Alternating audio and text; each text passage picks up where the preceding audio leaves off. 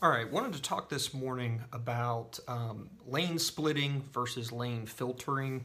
Um, it's something that I wasn't even uh, quite understanding what the difference was. And um, excuse me, this comes up with regard to uh, the recent news that I think it was Utah that just passed a lane filtering bill. And I've gotten several questions about, you know, do we have bills that are um, currently working its way through Georgia on lane splitting and where are we with that process. Um, my understanding is this is a big issue for ABATE here in Georgia.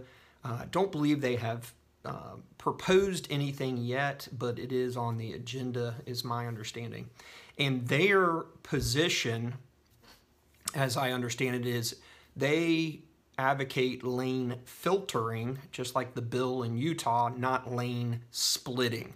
So, what's the difference between the two? Well, once you think through it and understand the difference, you can see why lane filtering has uh, much more support from non motorcycling uh, communities, which are, quite frankly, are going to be the ones that will help pass this type of bill versus lane splitting. And I got to agree with them. Um, to me, lane splitting, um, while I understand the potential benefits of it, given the fact of um, the dangers out there because of our four-wheeled brethren, um, I think it's it's too dangerous, unfortunately. So what's the difference? All right, lane splitting is the traditional one that everyone talks about. That is where um, you split two lanes of traffic going in the same direction. So think of being in between two uh, four-wheeled vehicles in a two-lane highway going in the same direction. So you're right in the middle of the two of them. Obviously, the, the point of this is only being able to do it during slow traffic if we have a long stoplight um, allowing the motorcycle to go in between vehicles to get up toward the front. One theory being more visible. Two, if there's a rear end collision, they're not stuck sandwiched in between, etc., etc.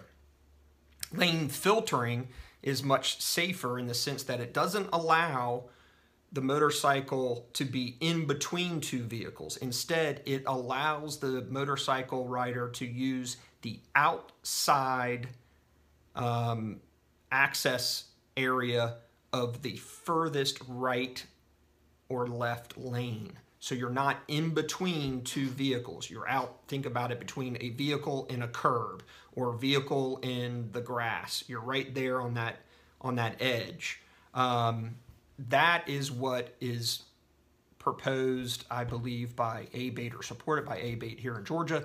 That's what the bill in Utah got support and passed. So you can see why that's the case. Um, again, I personally, all of the wrecks that I see, the cases that I handle, we already have a massive problem with the non-motorcycle riding community seeing motorcycles, not hitting motorcyclists, and wanting to be in between two vehicles is seems super dangerous to me. I mean, I get some of the benefits of it, but I think the downsides, uh, dangers way outweigh any benefits of lane splitting. That's my opinion, folks. I know I'm going to get some vitriol for that, but again, it's not about motorcycle rights, unfortunately, as much as it is safety.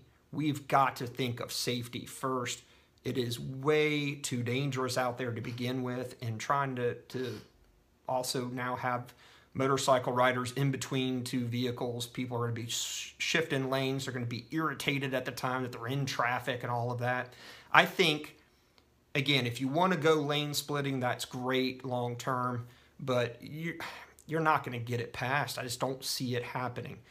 I think what you need to do first is move with lane filtering. It's, it's much safer. It's an easier pitch. Get that passed first. Then if you want to go more aggressive on a full-blown lane splitting law in Georgia and trying to get support for that, that's fine. Remember, the people you got to convince are the non-motorcycle riding uh, folks. Most of them are the congressmen and women and senators that you're going to have to get um, behind a bill like this, and I just don't see them doing it uh, when it's lane splitting. So I want to hear from you guys. I'm sure you got plenty of opinions about it. Um, again, I know you're probably not, a lot of you aren't going to be happy with my opinions on it, but again, my main focus is safety um, more so than anything else. I'm all about, you know, motorcycle rights and being able to do whatever you want, but at the same time, I don't, I don't think encouraging uh, folks to do things that are dangerous is necessarily